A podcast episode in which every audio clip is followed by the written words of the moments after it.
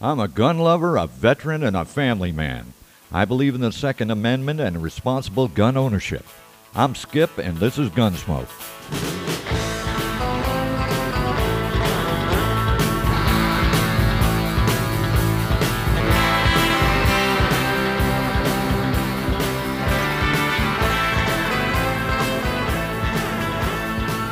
Hey y'all, we're back. I got a request. Guy didn't leave his name or where he's from, but he asked if I could talk about Mossberg. I says, okay. He didn't give me any specific brand. He didn't give me any specific type of Mossberg, so I'll talk about Mossberg. But anyway, O.F. Mossberg and Sons is commonly referred to, as we all do, as Mossberg. And they're an American firearms manufacturer specializing in shotguns, rifle scopes, and pistol accessories.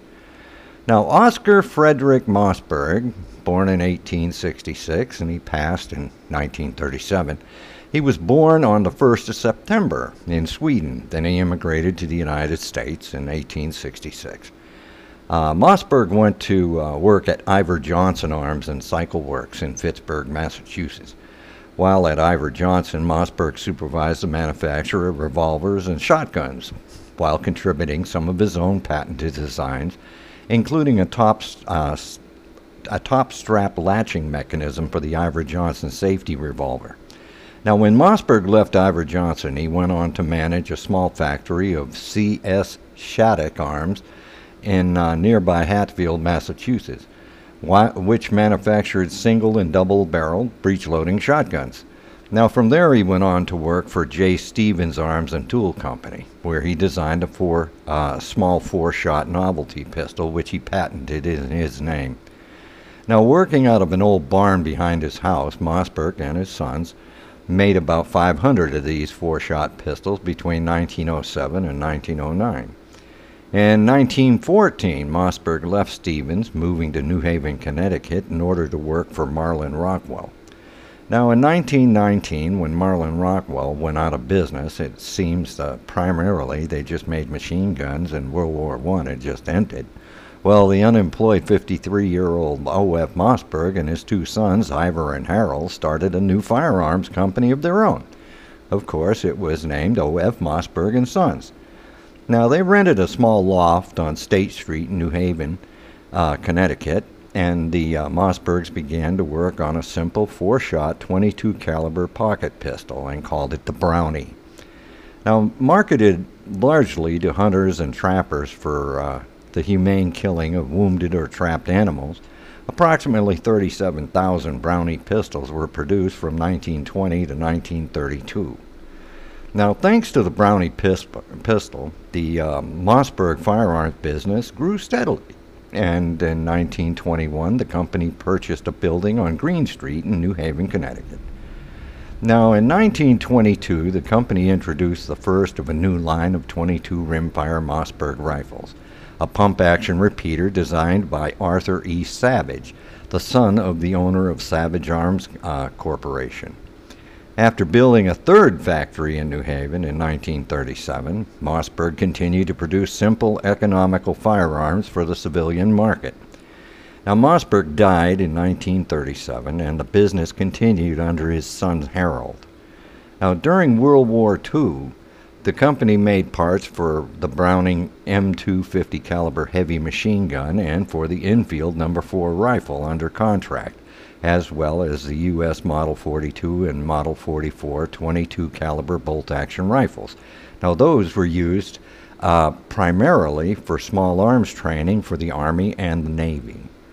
Now, in 1960, the company shifted production to a new facility in North Haven, a few miles away from the other one, and at one time the plant employed hundreds of skilled workers, many of whom had previously worked at other well-known firearms manufacturers such as Colt Manufacturing Company, Marlin Firearms, Smith & Wesson, and Winchester.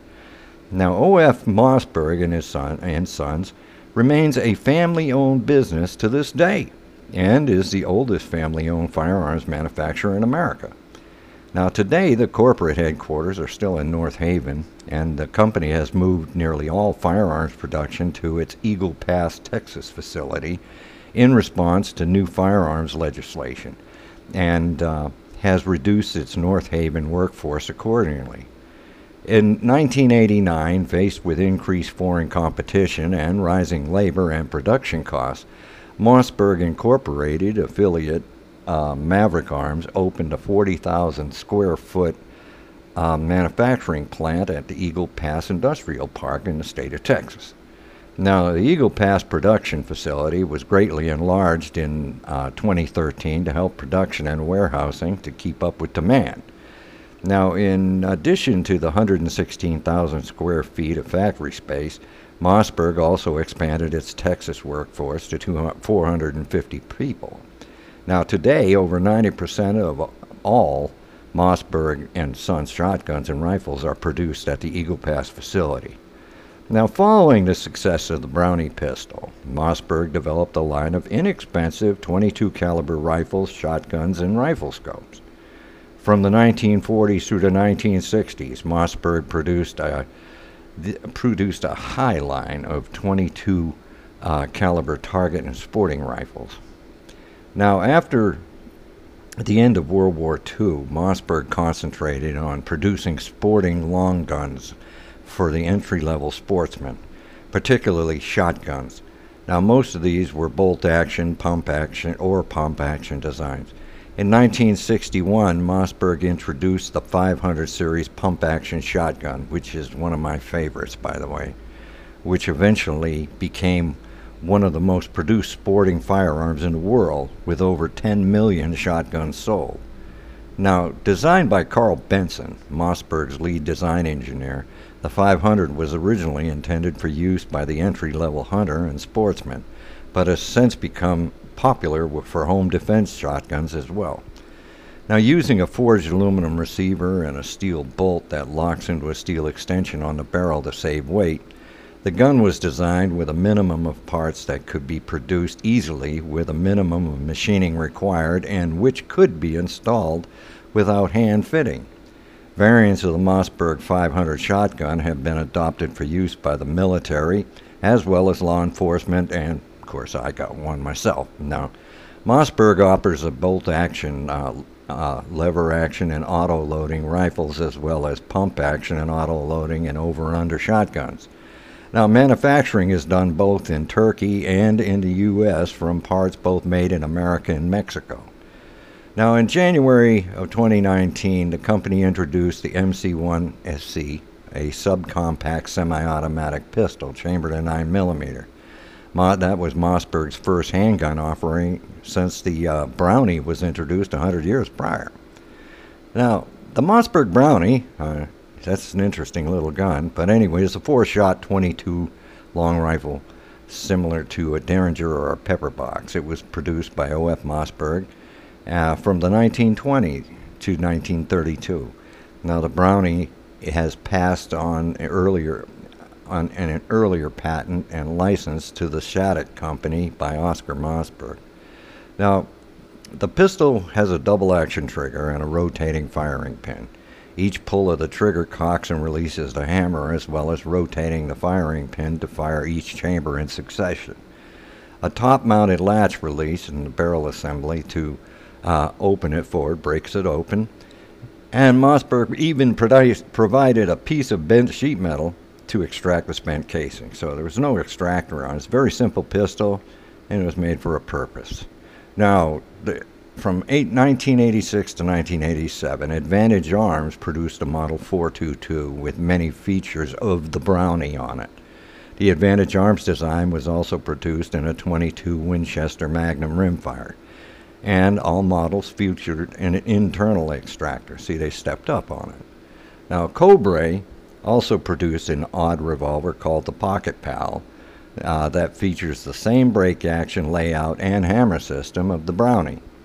Cobray combined this with a unique twin-barrel dual-caliber system. 2 zigzag revolving cylinders were provided, one in .22 and the other in .380 ACP. But the same hammer fired either .22 in the bottom barrel or .380 in the top, depending on which cylinder you got installed. Interesting company, a lot of history there. But anyway, if you want to hear anything else, you know, feel free to drop us a line at gunsmoke@yahoo.com. That's gunsm smoke, all lowercase, @yahoo.com. Or go to our Facebook page, upload some pictures, get a friend request. We'd love to hear from you, see what you're doing. And take it from there. That would be Gunsmoke on Facebook. So I'll be looking forward to hearing from you and look forward maybe to see what you're doing. So until the next time, y'all take care.